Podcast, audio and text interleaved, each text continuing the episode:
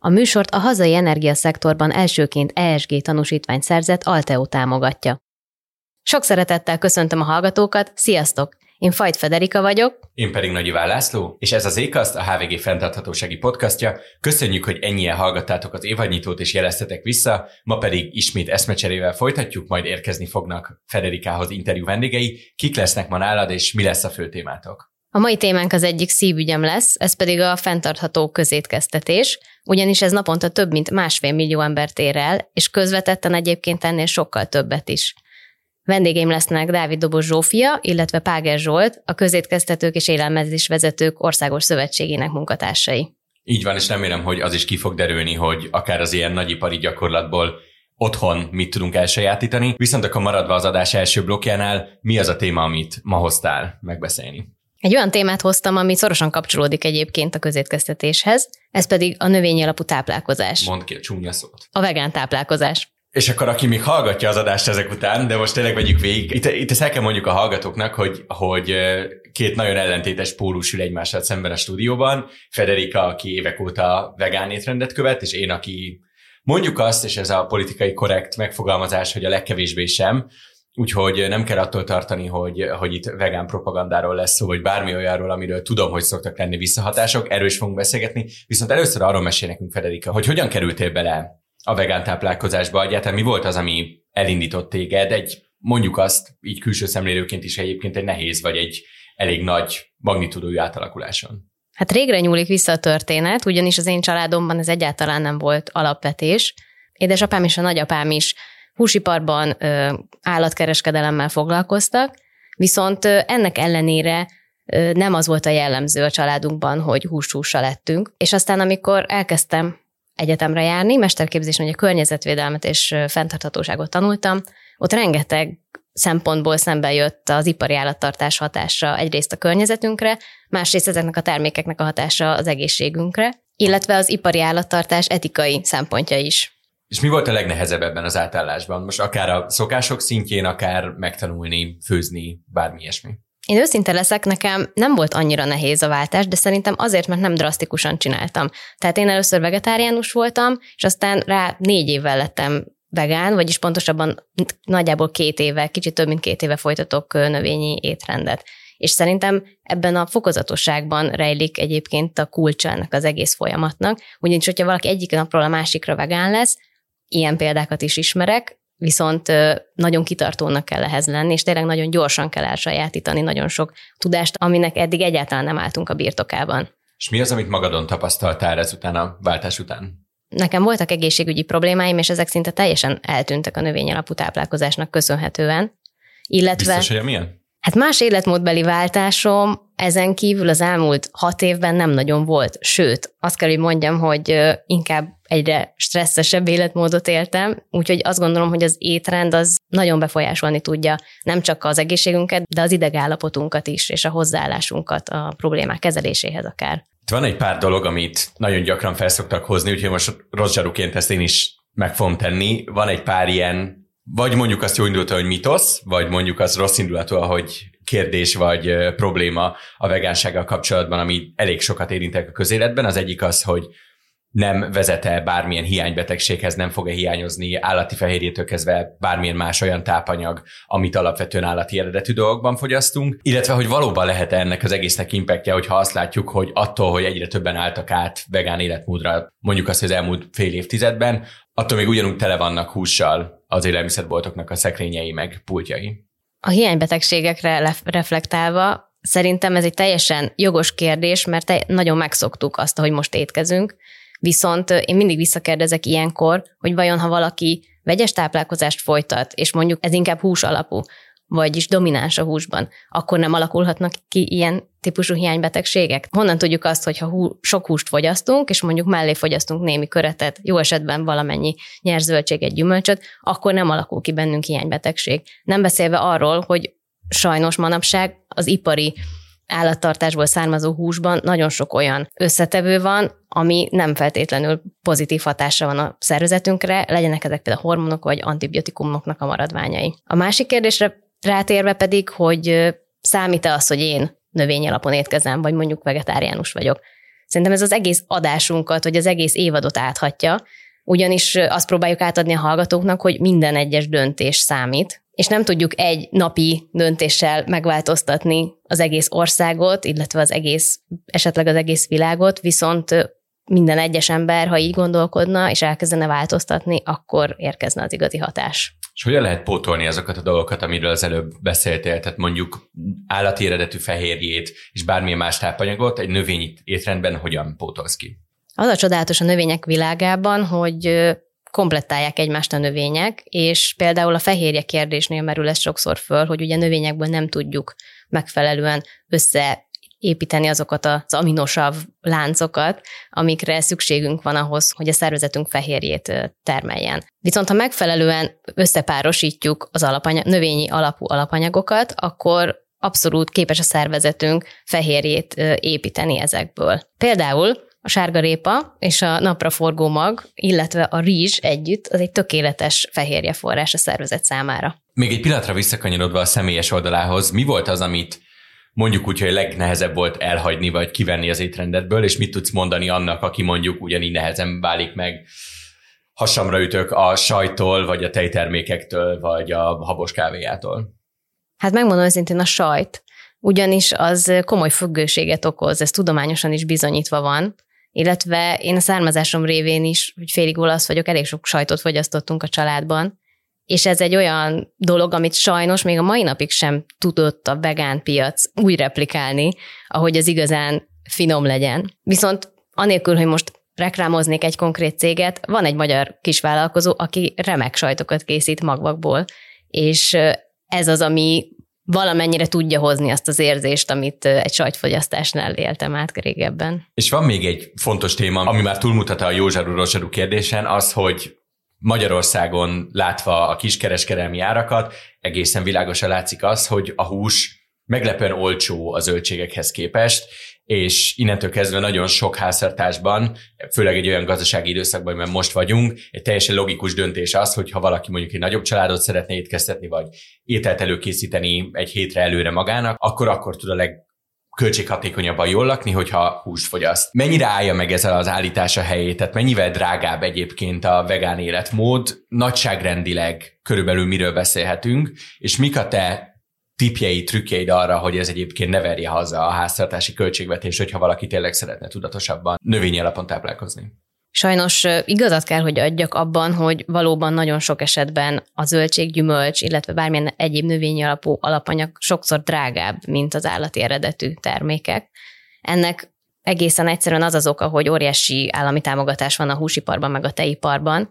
Ez az egyik, a másik pedig, hogy a legtöbb termelt növényt, vagyis legtöbb termelt zöldséget, gyümölcsöt kiexportáljuk, ezért sokkal magasabb áron tudjuk itthon megvenni, és ráadásul nagyon sokszor ugye a magyar termékek drágábbak, mint a külföldi termékek, ezt is látjuk azért a boltokban. Viszont én azt gondolom, hogyha valaki tudatosan tervez, és nem késztermékeket vásárol, ez egy nagyon fontos pont a növényalapú táplálkozásban, vagy akár csak a húsmentes táplálkozásban.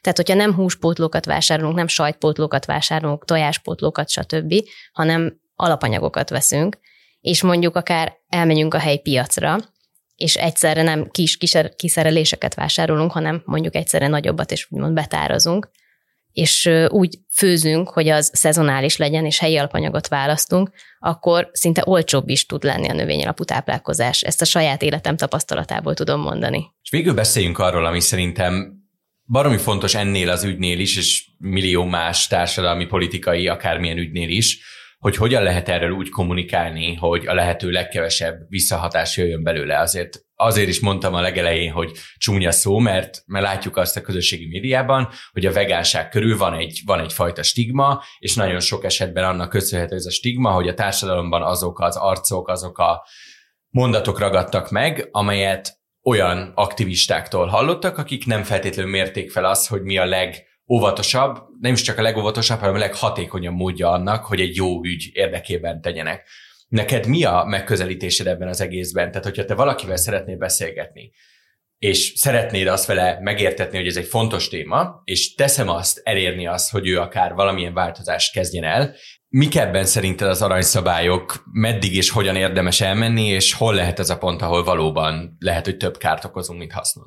Én őszintén azt gondolom, hogy az aktivizmusra is szükség van, de teljesen megértem azt, hogy ez egyes emberekre, akik eddig egy bizonyos életmódot folytattak évekig, évtizedekig, azokra ez nagyon rossz hatással van, és sajnos nagyon sokszor kontraproduktívan is hathat. Megint a saját életemből tudok példát hozni. Egyrészt, ahol dolgozom, az ország első növényalapú menzáját vezetem lényegében a harmadik kerületben, és itt az embereknek a 90%-a nem növényalapon táplálkozik.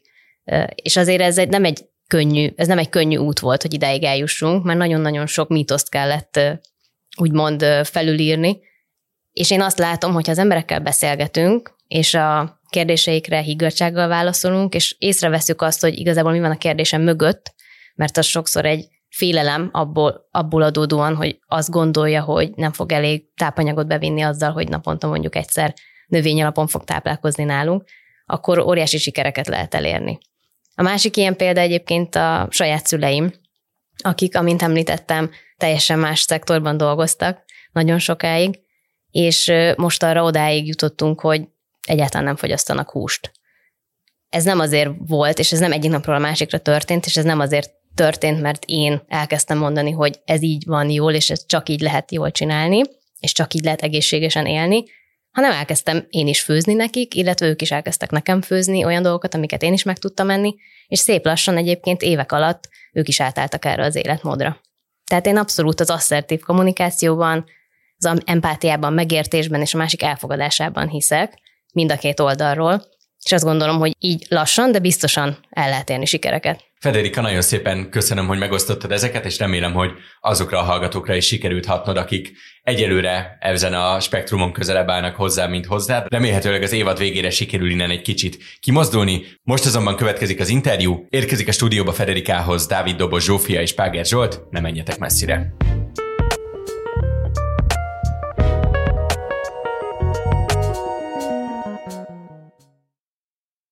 Sok szeretettel köszöntöm a stúdióban Dávid Dobos Zsófiát, a Közszöv táplálkozás egészségügyért és dietetikáért felelős alelnökét. Köszöntök én is mindenkit. Valamint Páger Zsoltot, a Közszöv kommunikációért és kapcsolatokért felelős alelnökét. Szia Federika, sziasztok! Köszönjük szépen, hogy elfogadtátok a meghívást a podcastbe.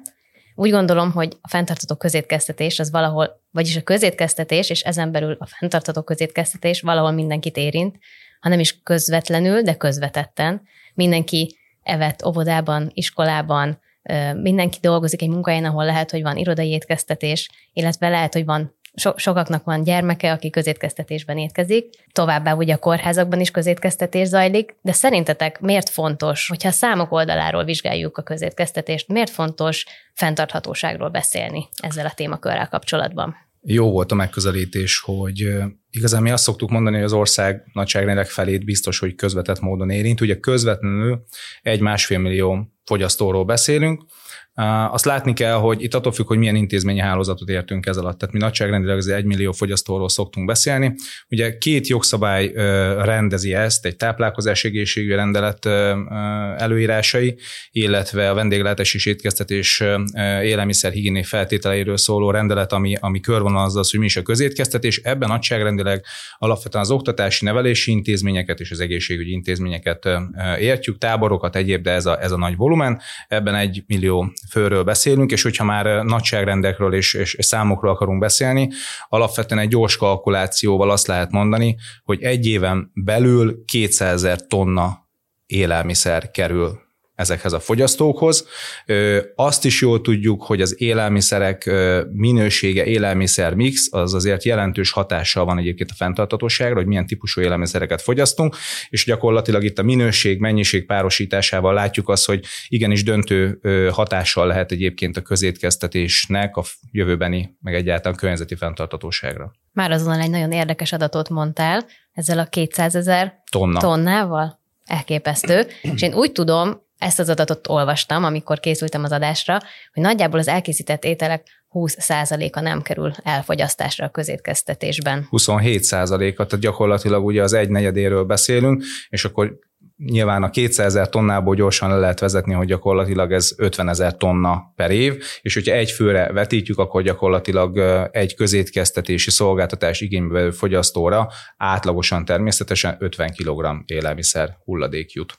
És ezt hogy tudjátok mérni, illetve mit látok az elmúlt években, hogy ez a szám ez rosszabbodott, vagy javult, és milyen törekvések vannak esetleg ennek a csökkentésére? Ugye erre, a, ennek a mérésére igazán mondjuk azt, hogy közvetett számok vannak, az, hogy mennyi élelmiszert biztosít a közétkeztetést, azt azért a jó körülhatárolt táplálkozási egészségügyi rendelettel ki lehet számolni, hogy mennyi az úgynevezett egy fejadag, és ugye arra vonatkozó kötelezettség is fennáll, hogy a hulladékot mérni, és nyilván megfelelő erre szakosodott vállalkozásra el kell szállítatni, ott pedig kilogrammos elszámolás van, tehát ebből a két számból lehet gyakorlatilag ezt könnyen kalkulálni. Nagy számok tekintetében javuló tendenciáról nem beszélhetünk, viszont ugye az elmúlt időszakban több ponton Dabason, Szolnokon és ugye az ország piacvezető közétkeztetőjén a Hungas csoportnál is elindult egy kezdeményezés, svéd asztalos szolgáltatás, ami által, és nyilván ezt azért majd fontosnak látjuk kibontani, hogy, hogy miben rejlik itt a csoda,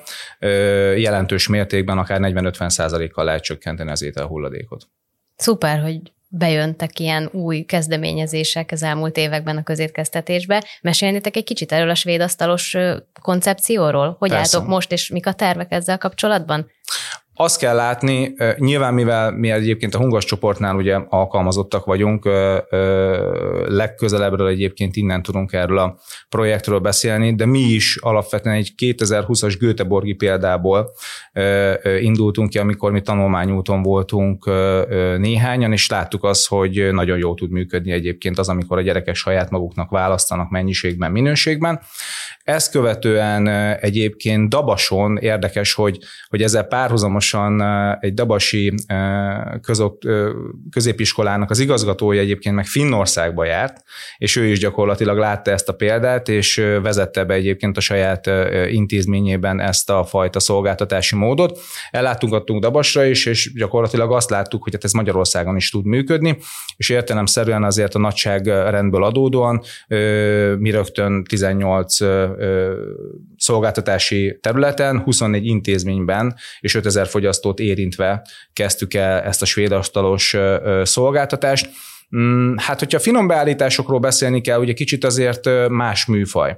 A, induljunk ki abból, hogy a, a konvencionális közétkeztetés, tehát amikor gyakorlatilag a gyermekek tálcán megkapják az ételt, bizonyos értelemben egy kiszolgáltatott egyébként, de egy kényelmi pozíció a közétkeztetés számára.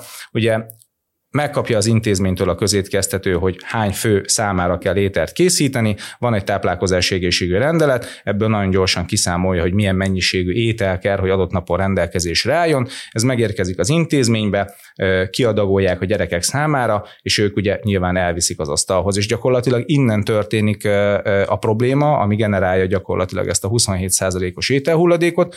Egyrészt nyilván a jogszabály az a korcsoporton túl nem tudja finom beállítani azt, hogy hogy kinek valójában mennyi ételre van szüksége. Tehát, hogyha most azt nézzük, hogy a hetedikes Ilike, aki nátszál vékony, pont ugyanannyi ételt fog megkapni, mint a nyolcadikos Pistike, aki egyébként vízilabdázik, és értelemszerű ebből, hogy lehet, hogy az egyik őjük nagyon sok hulladékot, tehát Ilike 60-70 százalékot ott fog hagyni a, a tányérján, Pistike meg egyébként éhesen fog hazamenni, és hogyha nyilván ehhez még egy dimenziót bevonunk, hogy általánosságban hogy a, a közszövnek a 2018-as felmérés felmérése szerint 10-15 perc jut az étkezési időre, van egy időbeni korlát is, tehát fizikailag is képtelenek gyakorlatilag ezt az ételmennyiséget elfogyasztani, és ebből jön az, hogy, hogy hulladék keletkezik. Ugye a svéd asztalos szolgáltatást ezt az ellentmondást igyekszik feloldani. Pistike jól fog lakni, mert többet is szedhet. Ilike, hogyha nyilván megfelelő edukáció előzte meg a szolgáltatás igénybevételét, akkor pont annyit fog szedni, amennyire szüksége van.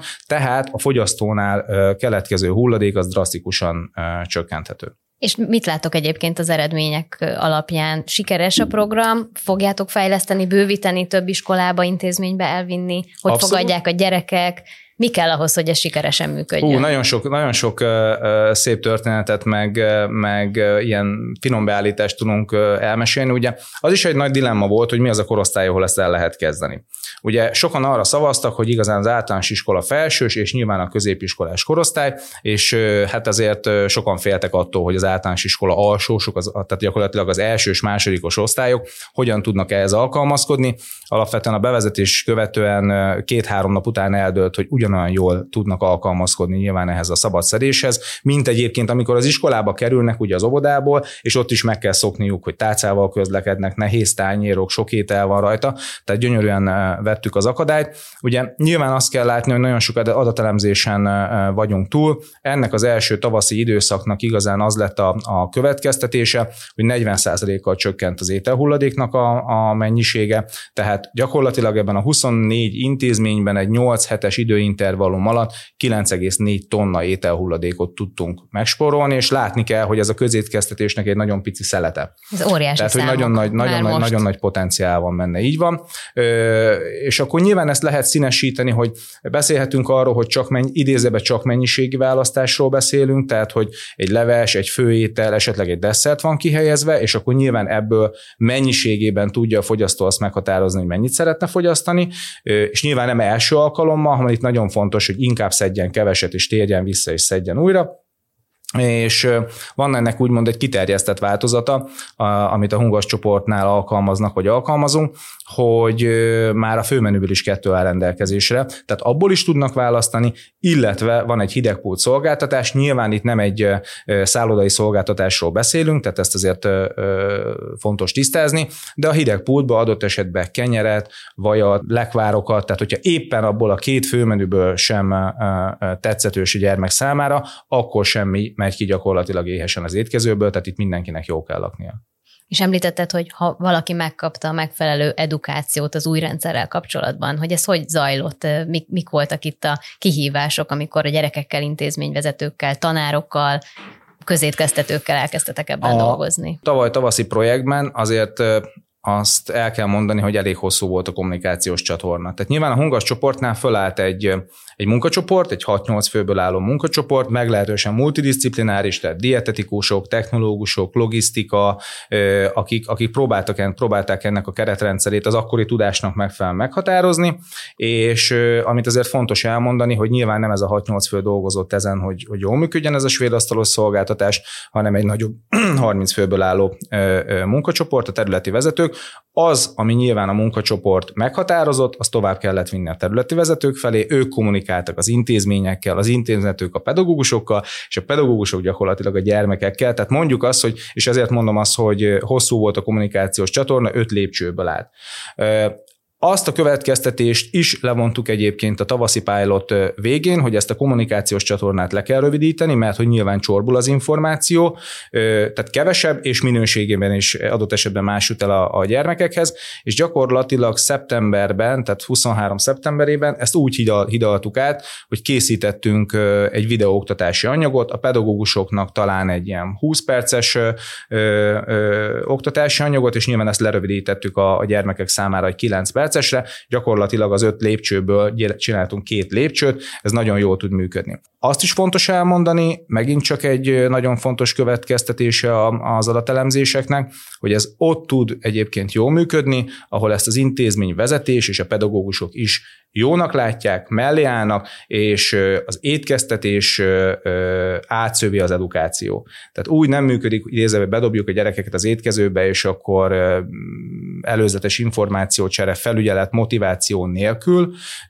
próbálják ezt a szolgáltatást igénybe venni, hanem folyamatosan mondjuk azt, hogy mellettük kell állniuk. Természetesen nagyon fontos az, hogy most megint csak általános iskola alsó, felső vagy középiskolásokról van szó.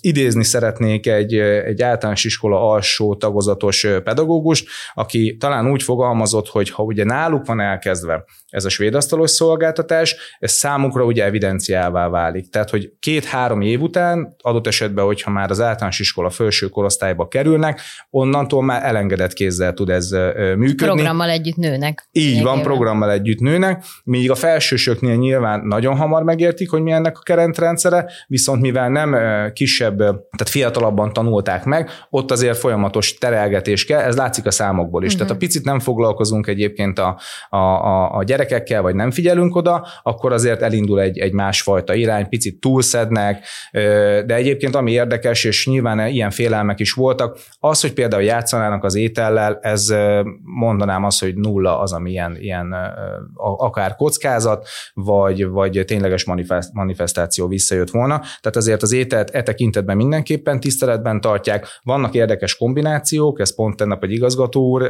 szájából hangzott el, a tejfölös nudli példája, tehát van, hogy érdekes kombinációk jönnek létre, de a lényeg az, hogyha egyébként azt jó ízűn elfogadja, nyilván a világon semmi baj nincs vele. A fenntarthatóságnak a közétkeztetésben azért még sok más aspektusa van. Most sokat beszéltünk a hulladékról, vagyis megelőzésről. Van még ugyebár a növényi táplálkozásnak a témája. Mi erről beszélgettünk az első szegmensben a kollégámmal Ivánnal, és úgy tudom, hogy elindult egy ilyen program is a közétkeztetésben, pontosabban nálatok, húsmentes péntek néven, és hogy hogy látjátok ennek a folyamatnak a, az előre menetelét, mennyire sikeres ez a kampány, akár a svédasztalos kampányhoz viszonyítva, mert azért ma Magyarországon az, az az alapvetés, hogy hús van a tányéron. Mennyire volt nehéz ezt, ezt az egész projektet átvinni a rendszeren? Induljunk egy kicsit messzebbről, hogy, hogy hol, hogy találkoztunk mi a, ezzel a húsmentes kezdeményezéssel. Ugye a közszövöt kereste meg a Magyar Természetvédők Szövetsége, akik már évek óta dolgoztak ezzel a heti egy húsmentes napamenzákon kampányukkal, és érdekes módon gyakorló közétkeztetőként mi sem találkoztunk ezzel, pedig, pedig oktatóanyagokat, vetélkedőket szerveztek korábban is, és miután megkeresíték a közszövöt, Egyébként nagyon felkeltette az érdeklődésünket, mert egy, egy gyakorlatias tudás volt azért az ő oldalukról is, és egy egészen más megközelítés, mint amivel mi eddig találkoztunk, vagy, vagy amivel mi dolgoztunk volna. Így a közszöbb volt, aki, aki megállapodást kötött tulajdonképpen a természetvédőkkel, hogy egy szakmai segítségnyújtás, egy, egy közös gondolkodás alakult ki, és így a közszöv révén jutott el a Hungaszhoz is, és a többi közét figyelmeztetőhöz is ez a kezdeményezés.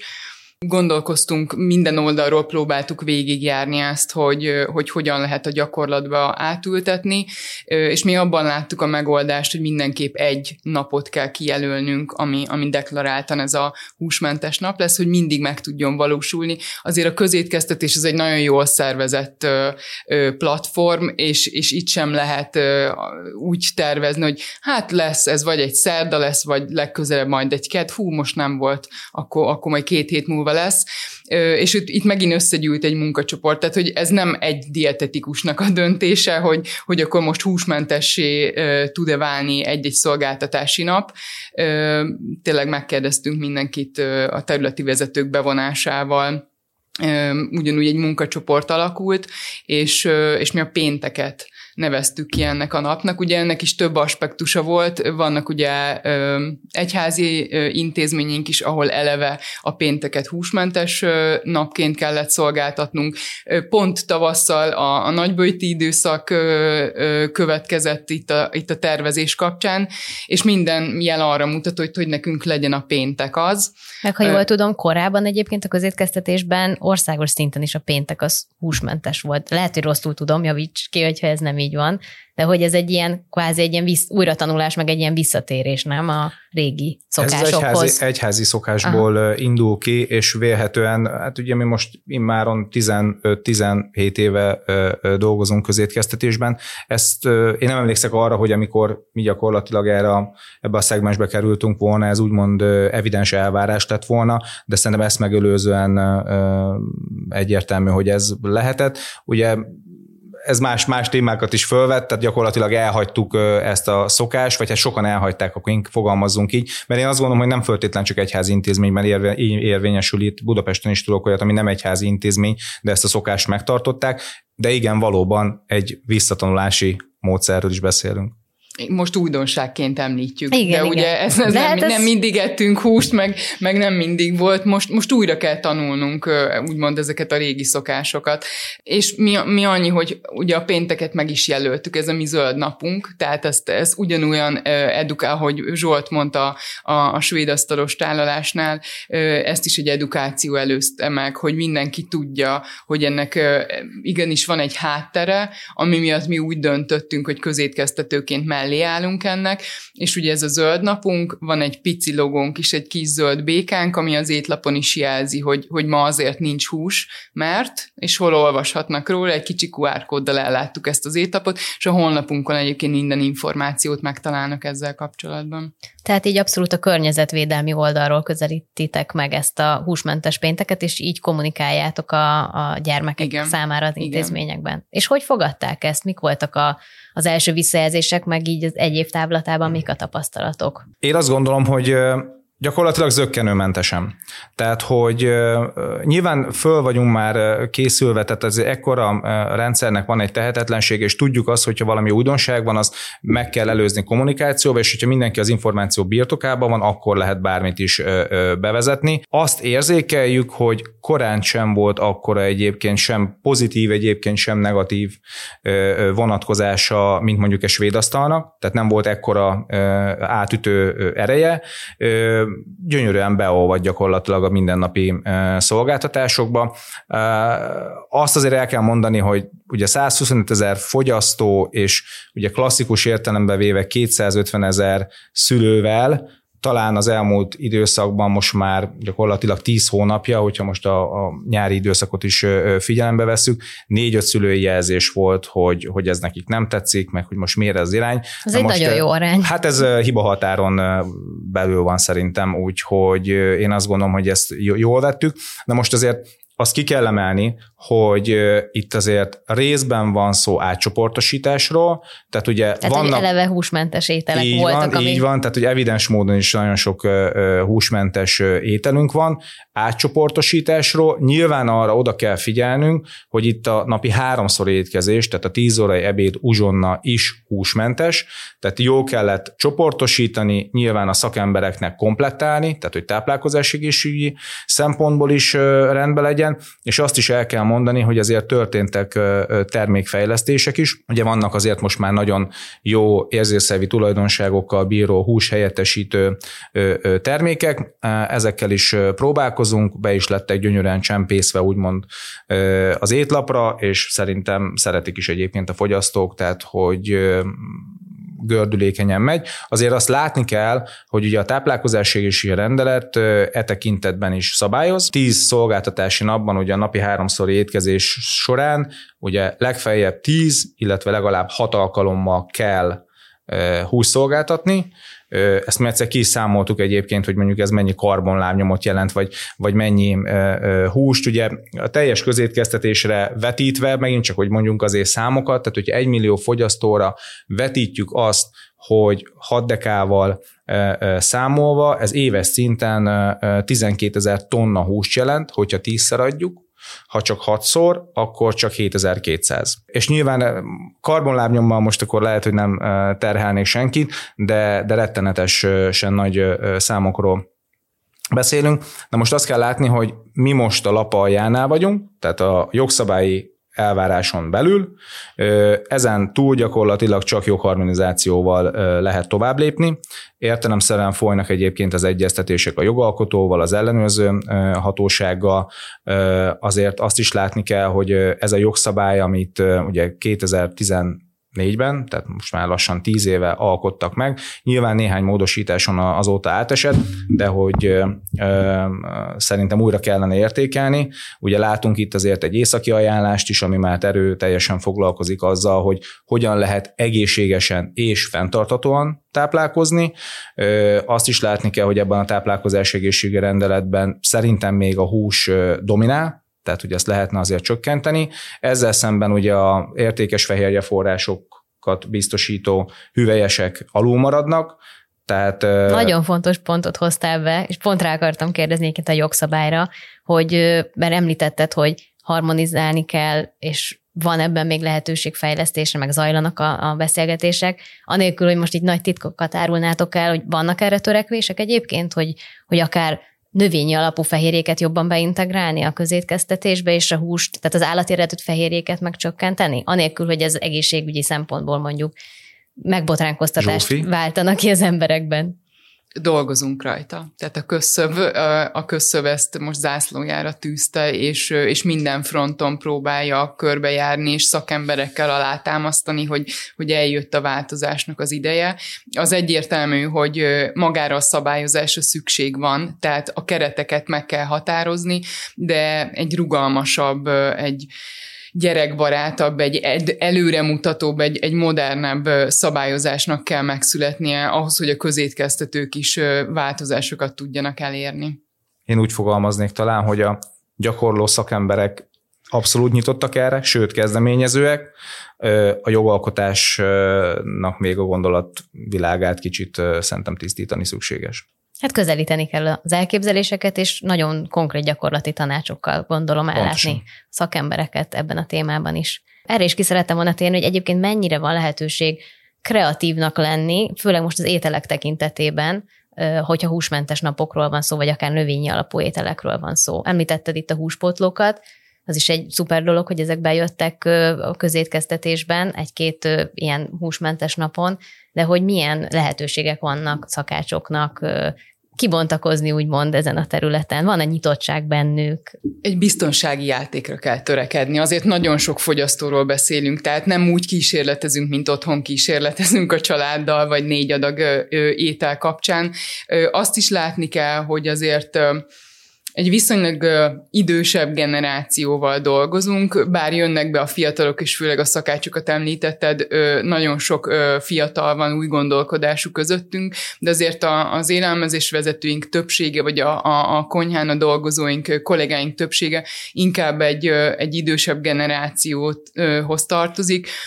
Picit van egy ilyen szokásrend is nálunk, ami, ami fölött nagyon nehezen tudunk egyébként felülkerekedni.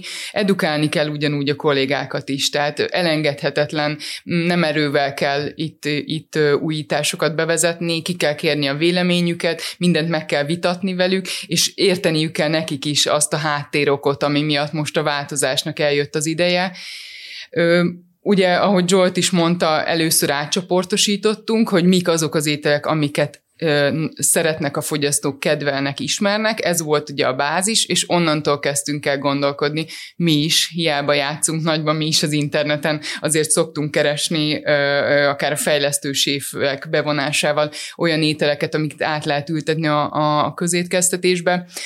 Összetett a dolog, van ugye egy, egy konyha technológiai tehetetlenségünk, azért itt inkább már ezer fő fölötti, vagy több ezer fős főzőkonyhákról beszélünk, tehát nem négy-tíz adagban fejlesztünk, vagy gondolkodunk. Ennek kapcsán bejön, hogy olyan alapanyagot kell választanunk, ami egyébként elérhető az országba, vagy nagyon nagy mennyiségben. Nagyon nagy mennyiségben, ugye nagy mennyiségekről beszélünk, főleg egy olyan alapanyagnál, amit eddig nem használta a közétkeztető. Van egy országos lefedettség, el tudjuk-e minden konyhánkra juttatni. Azt a konyha technológiánk van-e kapacitása arra, hogy elkészítjük, és ugye a legtöbb esetben nem helybe tálalás van, tehát ezt ki is kell szállítani, úgyhogy olyan típusú ételnek kell lennie, ami jól bírja a szállítást, és mivel nem szerettünk volna ajtóst rontani a házra, olyan ételeket kerestünk, amit szeretnek a gyerekek, és úgy tudjuk belecsempészni az új alapanyagokat, ami, ami lehet, hogy elsőre fel se tűnik nekik, megkóstolják, adnak neki egy lehetőséget, mert ismerősként tekint vissza a tányérjukról, és, és azt gondolom, hogy ez, ez be is jött nekünk. És tudsz ezekre példát mondani Ö, Igen, ilyen, ilyen volt például, a, a, mi úgy indultunk, hogy minden második pénteken legyen valami újdonság, és, és akkor így szépen szakaszosan behozzuk ezeket. Készítettünk bolonyai spagettit vegetáriánus módon, aminek egy szójagranulátum az alapja, akkor a klasszikus csilisbab, ami a neve ellenére nem csíp, de a gyerekek nagyon szeretik, őt borsófehérjével készítettük, és egyébként mikor itt alapanyagokat kerestünk, ugye a jövő 50 élelmiszerével kapcsolatosan megjelent egy, egy nagyon jó kis összefoglaló, ami, ami bemutatja azokat a, a növényi alapanyagokat, amik egyébként nem csak hogy egészségesek, de a bolygónk szempontjából is ö, ö, ö, támogatóak, és ebből kerestünk anyag, alapanyagokat, és ugye a Hungas csoportnál ö, ez célkitűzés volt, hogy, hogy abban a negyedében a tavalyi őszi szezonban legalább, vagy évvégig legalább három olyan új alapanyagot bemutassunk, amivel eddig nem dolgoztunk. És így jött be például a, ilyen volt a lenmag, a köles, a, az édes burgonya, tehát próbáltunk azért olyanokhoz nyúlni, nyilván nem kaktuszokkal és algákkal kezdtünk kísérletezni, de ezeket is olyan, olyan köntösbe... Hát ezért a lokalitás is fontos. Nagyon fontos a lokalitás, tehát hogy nem, nem, nem rugaszkodhatunk el, mert úgyis szólnak a beszállítóink, hogy nincs, tehát Európában sincs, tehát musz, muszáj itt maradni, és azért a tradíciókat tartani szeretnénk, tehát hogy, hogy azért nyilván nem megyünk el egy indiai irányba, vagy egy olyan szélsőséges irányba, ami a gasztrokultúránkon nagyon kívül esik, de például, hogy ehhez mondjak példákat, például a fasírtot kölessel csináljuk, ami egy nagyon egyszerű dolog, csak zsemle, meg, zsemle morzsa, meg ugye kenyér helyett a köles került bele. Ugyanaz a végeredmény, a gyerekek nagyon szeretik. Vagy édes burgonya krémlevest főzünk, vagy az egyik nagy kedvencem nekem ez a bagoly borsó leves, aminek a, a a neve is egy nagyon kedves egyébként, mindig, amikor étlapon látjuk, úgy kicsit felderül a szívünk, ez egy csicseri borsó alapú zöldségleves. De benne van, benne van az új alapanyag, és, és ezekben a formákban szívesen is fogyasztják, meg is kóstolják, úgyhogy, úgyhogy bízunk benne, hogy ez egy jó irány, és folyamatosan tudjuk bővíteni majd azt a kört, az új alapanyagok körét, és így be tud épülni egyébként a szokásrendbe és mint nemrég megtudtam, egyébként most már létezik magyar termesztésű csicseri borsó. Ez egy szuper hír. Nagyon köszönöm a példákat, nagyon, nagyon izgalmasan hangzanak. Beszéltünk maradékcsökkentésről, illetve húsmentes napokról, viszont biztos, hogy még számos másik aspektusa van a fenntarthatóságnak a közétkeztetésben. Mik azok a feladatok, amiket ti látok itt a közeljövőben, ilyen tekintetben, illetve milyen törekvések vannak még a tudatosabb működésre? Maradjunk picit még a hulladéknál, ugye azért a, a körforgásosság szintjeit ugye ismerjük, nyilván az a legjobb hulladék, ami meg se keletkezik, de ha már megkeletkezett, ugye akkor hogy tudjuk azt mondjuk jól hasznosítani, és nem csak égetőbe küldeni. A komposztálással is igyekszünk foglalkozni, gyakorlatilag most már nagyüzemi komposztálók is rendelkezésre állnak egyébként a, piacon. Mondjuk hozzáteszem azért, hogy az első próbálkozások nem voltak annyira sikeresek, de elvi szinten egyébként nagyon jól tud működni. Ugye ennek két szerintem fontos fenntartatóságot érintő hozadéka lehet hogy ugye a komposztálás során nagyon sok víz távozik az ételhulladékból, ezt már nem kell gyakorlatilag szállítani, és talán egy olyan hasznos anyagot tudunk kapni, ami adott esetben az agráriumban, mezőgazdaságban vissza lehet dolgozni. Értelmszerűen ez se olyan egyszerű, mint ahogy az tűnik. Ugye, ha már táplálkozásségési rendelet, azért nagyságrendileg tudjuk, hogy az ételeinknek mennyi a sótartalma, hogy ezt mennyire kell csökkenteni, azt szerintem egy másik beszélgetésnek lehet a, a témája, viszont ugye azt mindenképpen meg kell említeni, hogyha egy, egy 100 kg ételhulladékból mondjuk a 80-90 százalék vizet eltávolítjuk, akkor itt egy nagyon magas sótartalom lesz, tehát nyilván ezt egy az egyben nem lehet visszaforgatni egyébként a mezőgazdaságba, de erre is vannak egyébként megoldások, hogy, hogy mit lehet ezzel kezdeni. Nagyon jó, hogy behoztad ezt a témát, mert az első beszélgetésünk ebben az évadban a komposztálás volt. Át és lehet majd hivatkozni. Abszolút. A, ugye, amiről eddig nem esett szó, mert hogy nyilván a svédasztalos szolgáltatás per pillanat még e, ugye csak az ebédfőétkezést foglalja magába, a kisétkezéseknek a, a kérdése, és ugye sajnos itt is sok hulladék keletkezik. Ha nyilván volumenében nem is annyi, mint egy ebédétkezésnél, de azért, és ugye leginkább egyébként a, a hát sajnos sokszor reggeliként értelmezett 10 órainak, és akkor ezt kicsit ki is csomagolnánk, hogy, hogy mi ezzel a, a, a probléma. Ugye ez onnan ered, hogy gyakorlatilag a, lehet, hogy erről Zsófi azért többet tudna mondani, tehát ez a napi étkezésünk azért úgy épül föl, hogy van három fő étkezésünk, ugye a reggeli, ebéd és ugye a vacsora, és ugye közbe ékelődik két kis étkezés, ugye a 10 óra és az uzsonna, ami olyan szépen szoktuk mondani, hogy hidat képez gyakorlatilag a főétkezések között. Na most ebből adódóan a híd képzés az egy műzdiszelet, egy fél alma, egy fél banán, tehát nagyságrendileg erről kellene szóljon, mondjuk egy 10 órai, azonban hát szociális háttérre, rossz vagy nem, nem megfelelő otthoni étkezési szokásokból adódóan az a tendencia alakult ki, hogy mikor azt lehet, hogy most nem is lehetne jól datálni az elmúlt évtizedekben, hogy ezt a tíz órait, ezt gyakorlatilag reggeliként értelmezzük.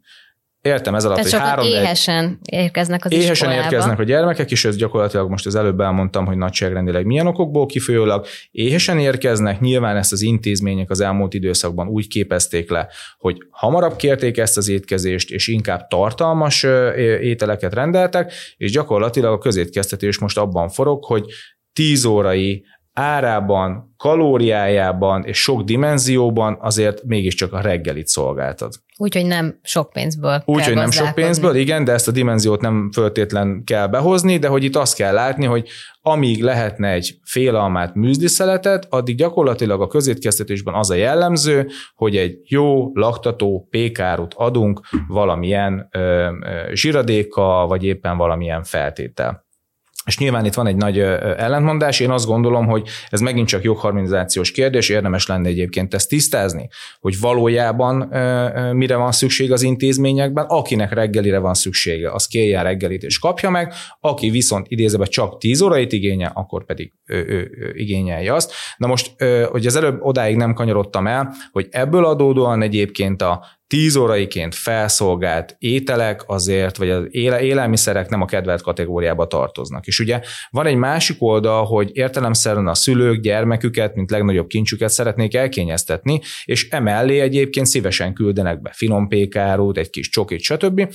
És ez a kettő itt találkozik. Tehát van egy nem kedvelt, alacsony áru, átértelmezett, közétkeztetésben felszolgált 10 órai, és mellette egyébként a gyermek viszi magával a kedvelt valamilyen egyéb étkezés, hát értelemszerű, be van fizetve, ö, ö, megkapja, de azt már nem fogja elfogyasztani. Tehát itt És- szinte még több hulladék keretkezhet arányaiban, mint az ebédnél. Nem súlyra, hanem Igen, nem súlyra, így van, tehát hogy arányosítva. Ja, igen, igen, tehát hogy a, a 10 órain belül arányosítva egyértelműen előfordulhat, hogy ez nem csak 27 százalék, úgyhogy én azt gondolom, hogy ezzel is foglalkozni kell, hogy erre egyébként ugyanígy a svédasztalos szolgáltatás megoldha, megoldást nyújthat-e, az nekem egy kérdőjel. Én inkább, hogyha engem kérdeznek, ugye azt szorgalmaznám, hogy tényleg tegyük helyre a fogalmakat, tegyük helyre az igényeket, és akkor pontosan azokat próbáljuk ö, kiszolgálni. Tehát itt még látunk egyértelműen olyan lépést, amivel, amivel tovább lehet haladni. Ugye Zsófi említette alapvetően a húsfogyasztás csökkentését, ugye a jövő 50 élelmiszerét, megint ami kommunikációs eszköz lehet egyrészt, másrészt a mi tervezési gondolkodásunkat is átállíthatja, hogy gyakorlatilag az ételeinknek a karbonlábnyomát elkezdtük kiszámolni, és egy hónapos egy hónapos, segít Zsófi, egy hónapos étlapot adtunk át gyakorlatilag kalkulációra, és abból egyébként utána kaptunk is egy visszacsatolást, tehát egy mintaétlapot, és pont napokban leveleztünk arról, hogy egyrészt mi is elkezdhetnénk gondolkodni abban, hogy a, hogy a kollégák felé ezt elmagyarázzuk, hogy ez miről szól, és utána pont az étlap tervezési fázisban a nagyon sok dimenzió mellé egyébként ezt is bevesszük, ugye azért ö, e- ezt talán Zsófi nem csomagoltak ide, hogy amellett, hogy van egy táplálkozási egészségrendet, van egy beszerzési elvárás, arról is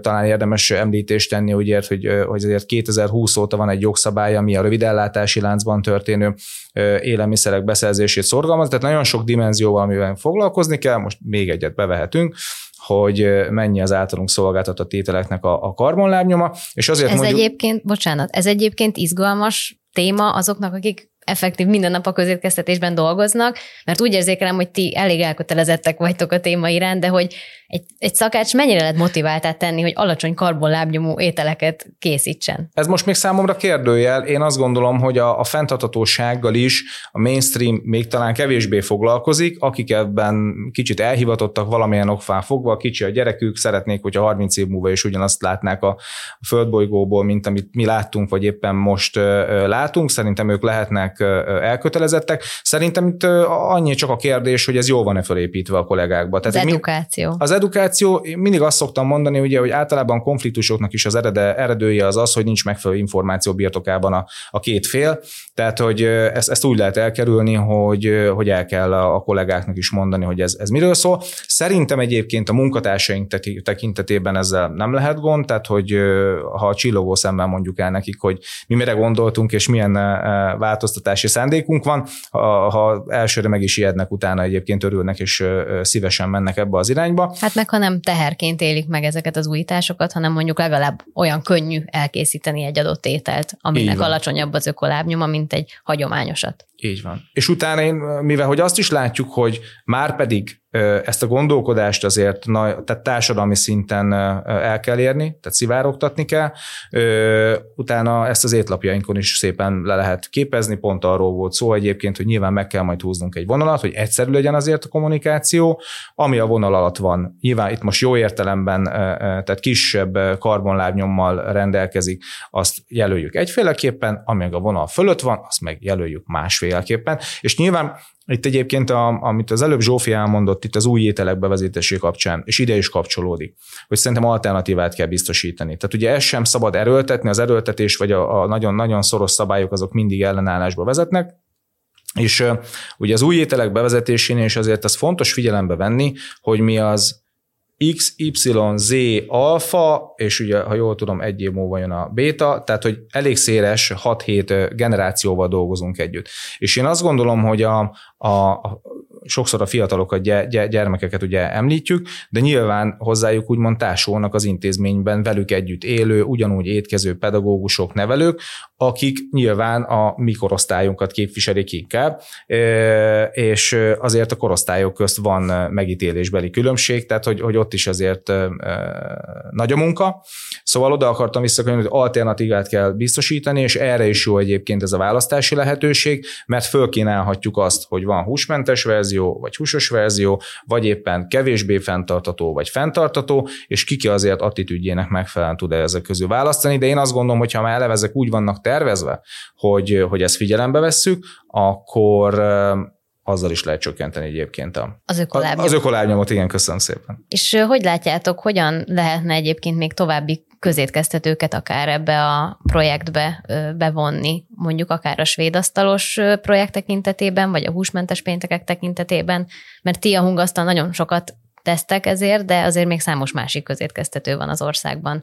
A közszöv ugye erre is tett kezdeményezést, tehát ugye a húsmentesség az eleve tőle indult ki, és el is jutott más közétkeztetőkhöz is ha csak, figy- ha csak felkapják a fejüket rá egyébként, és egy picit elkezdenek gondolkodni, én azt gondolom, hogy az első lépést megtettük, és ugye két évente megrendezésre kerül a, a, a köz, a közétkeztetési szakácsverseny, és a, a 23-as, 24-es év tematikája pont egy húsmentes menüsor volt, ahol viszont az ország minden közétkeztetője indít csapatokat, most ha jól tudom, 12 csapat került döntőbe, és, és itt deklaráltan egy húsmentes, háromfogásos menüsort kell főzniük.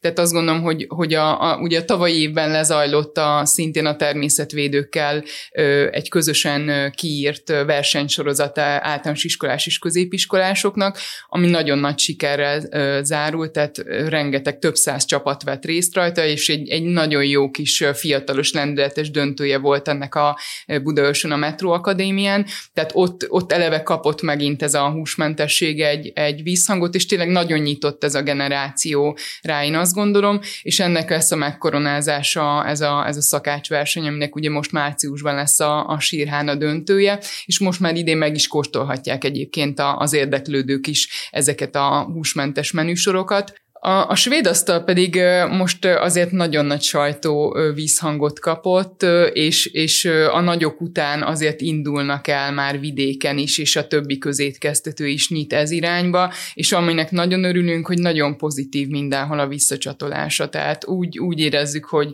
hogy azért ennek van, van jövője. Nyilván ez is egy hosszabb folyamat lesz, meg egy, egy nagy tervezés áll mögött is, de de apró lépésekkel el lehet jutni mindenhova egyébként. Ugye talán azzal még ki lehet egészíteni, hogy általánosságban azt látni kell, hogy a közszövnek pont az ismeretterjesztés ugye a fő célja.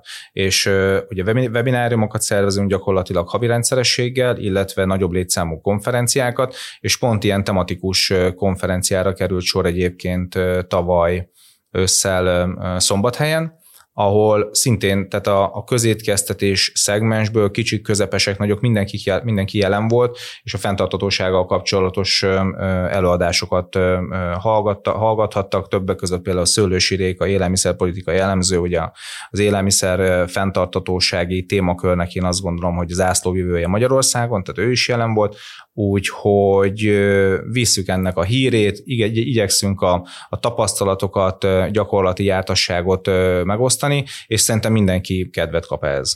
Kicsit váltsunk szemléletet, és nézzük meg, hogy szerintetek fogyasztói szempontból mit lehetne tenni? Tehát, hogy a ti fogyasztóitok akár mit tehetnek a fenntarthatóságért? Azon túl, hogy részt vesznek nyilván ezekben a programokban, de hogy akár ebből mit tudnak hazavinni? Szerintem a tudatosság a legfontosabb. A, a tudatosság és a tervezés.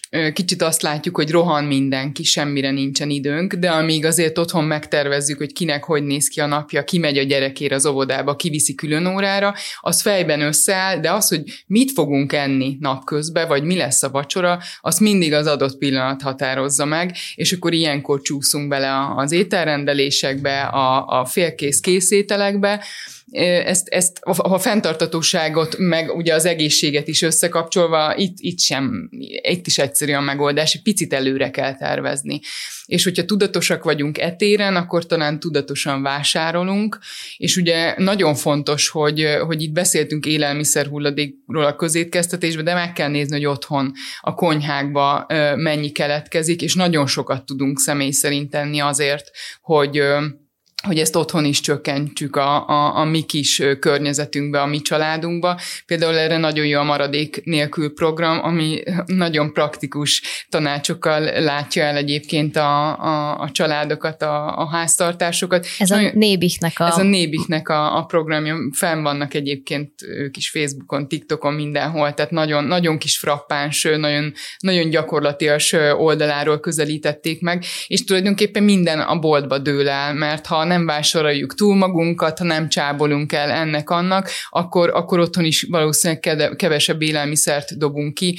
Hogyha ismerjük például a szavatossági vagy fogyaszthatósági időfogalmát, hogyha nem úgy tekintünk rá, hogy ma lejárt, akkor azonnal a kukába dobjuk, hanem igenis megnézzük, hogy, hogy az még elfogyasztható-e, vagy a készételeket lefagyasztjuk, és már otthon van egy bázisunk, tehát hogy szerintem, szerintem ott is inkább a, a hulladék csökkentés az, ami nagyon fontos a húsmentesség is nagyon könnyen tartató. Tehát csak egy pici odafigyelés, hogyha azt mondjuk, hogy figyelünk arra, hogy legalább a, a egy héten egy napon ne legyen, vagy hétvégén sokat tettünk, akkor igyekezzünk a, a hétfői keddi napot egy kicsit könnyebben ö, ételekkel, vagy húsmentes ételekkel feltölteni vagy például szülőként szerintem ez a svéd asztalos ö, ö, minta is egy, egy nagyon követendő, hogy, hogy otthon is igen adjuk a, a gyerek kezébe azt a, azt a merőkanalat. Én magam is elgondolkoztam egyébként, hogy mindig szedek, pedig már nagy gyerekek hát ülnek. belénk van kódolva ez belünk, a gondoskodás. Belénk van, igen, ez a, szó szerint ez a gondoskodás, de nem biztos, hogy, hogy ez a jó, és amit, amit itt nem említettünk még, de azért látjuk, hogy itt apróságnak tűnik, hogy ők szednek, de azt gondoljuk, hogy önállóságra tanítjuk őket, és döntéshelyzetbe ők el tudják dönteni, hogy mi, mi, mire van szükségük, és mi a jó számukra, és amikor kilépnek a, az étterem küszöbét átlépik, ők az életbe is könnyebben tudnak dönteni majd, mert felelősséget tudnak a saját döntéseikért vállalni, és ezt otthon is megtehetjük egyébként. És talán ezeket a régi bevett dolgokat, hogy fiam, addig nem állsz fel az asztalról, amíg meg nem etted, tehát hogy ezeket a falakat Amit le én kell dönteni neked, és Amit sokkal én, többet, igen, mint amennyi igen, vagy, vagy. hány olyan példát hallunk, hogy megtömtek óvodába tarhonyás húsból, és itt vagyok felnőttként, és azóta sem eszem meg. Tehát, hogy, hogy ez nagyon... Vagy így van, így van, ezek a nagy mumusok, és egyébként visszük egy egész életen át magunkkal ezeket, úgyhogy ezek pedig ott dőlnek el az étkező asztalnál, és, és ott, ott gyűlünk oda, tehát, hogy, hogy szerintem ez nagyon fontos, hogy, hogy ezt a szokást, ezt tartsuk meg, hogy, hogy tudjunk együtt étkezni, és tudjuk körbeülni átölni azt az asztalt, mert, mert, mert nagyon sok minden ott, ott történik. Gyakorlati praktikum, praktikumon túlmenően egyébként egy elvi praktikummal szeretnék minden szentnek maga felé hajlik a keze. Ugye mi azt szoktuk mondani, hogy ugye a leg leginkább fenntartató élelmezési forma az a közétkeztetés. Tehát a fogyasztók akkor tudnak leginkább ugye tenni a fenntartatóság érdekében, minél inkább egyébként a közétkeztetés veszik igénybe, és ugye most már szóba került a beszélgetésnél, hogy van ez a kiegészítő gondoskodás, de higgyük el, hogyha a közétkeztetésbe befizetünk, és mondjuk egy háromszor étkezésre, az a gyermek nem marad éhen, meg fogja kapni azt a változatos tápanyagot egyébként, amire szüksége van, tehát gyakorlatilag ilyen addicionális élelmiszerek bevitelére alapvetően nem is lenne szükség. Nyilván mindenki döntse el azt, hogy, hogy, hogy akkor most ő szeretné biztosítani a gyermeke számára mondjuk egy kis étkezést, vagy, vagy a közétkeztetésben veszi igénybe, viszont ha ez a döntés megszületett, akkor tartsunk ki amellett, és higgyünk abban egyébként, hogy egy általánosan jó szolgáltatásról beszélünk. Zsófi, Zsolt, köszönöm szépen, hogy itt voltatok. Mi is nagyon szépen köszönjük. Köszönjük a lehetőséget. Ma pedig zárásként egy dokumentumfilmet hoztam nektek, ez pedig az Az vagy, amit megeszel. A Netflixnek egy új dokumentumfilm sorozata, amiben egypetéjű ikreket vizsgálnak táplálkozási szempontból. Az egyiküket növényétrenden, a másikukat pedig vegyes étrenden tartották 8 héten keresztül, és mindenféle különböző egészségügyi mutatót vizsgáltak náluk. Az eredmények magukért beszélnek, de én azt javaslom, hogy lessétek meg ezt a dokumentumfilmet, és kérlek reflektáljatok étkezési szokásaitokra, egészségügyi és környezeti szempontból is. Úgyhogy, ha megnéztétek és reflektáltatok, és még mindig vannak kérdéseitek, ezt nyugodtan tegyétek fel nekünk a Spotify kérdői funkcióban, vagy küldjétek el e-mailben a podcastokukat.hvg.hu címre. Megígérem, hogy következő alkalommal válaszolunk rájuk. Köszönjük a figyelmet, én Fajt Federika vagyok, két hét múlva találkozunk. Sziasztok! A műsort a hazai energiaszektorban elsőként ESG tanúsítványt szerzett Alteo támogatta.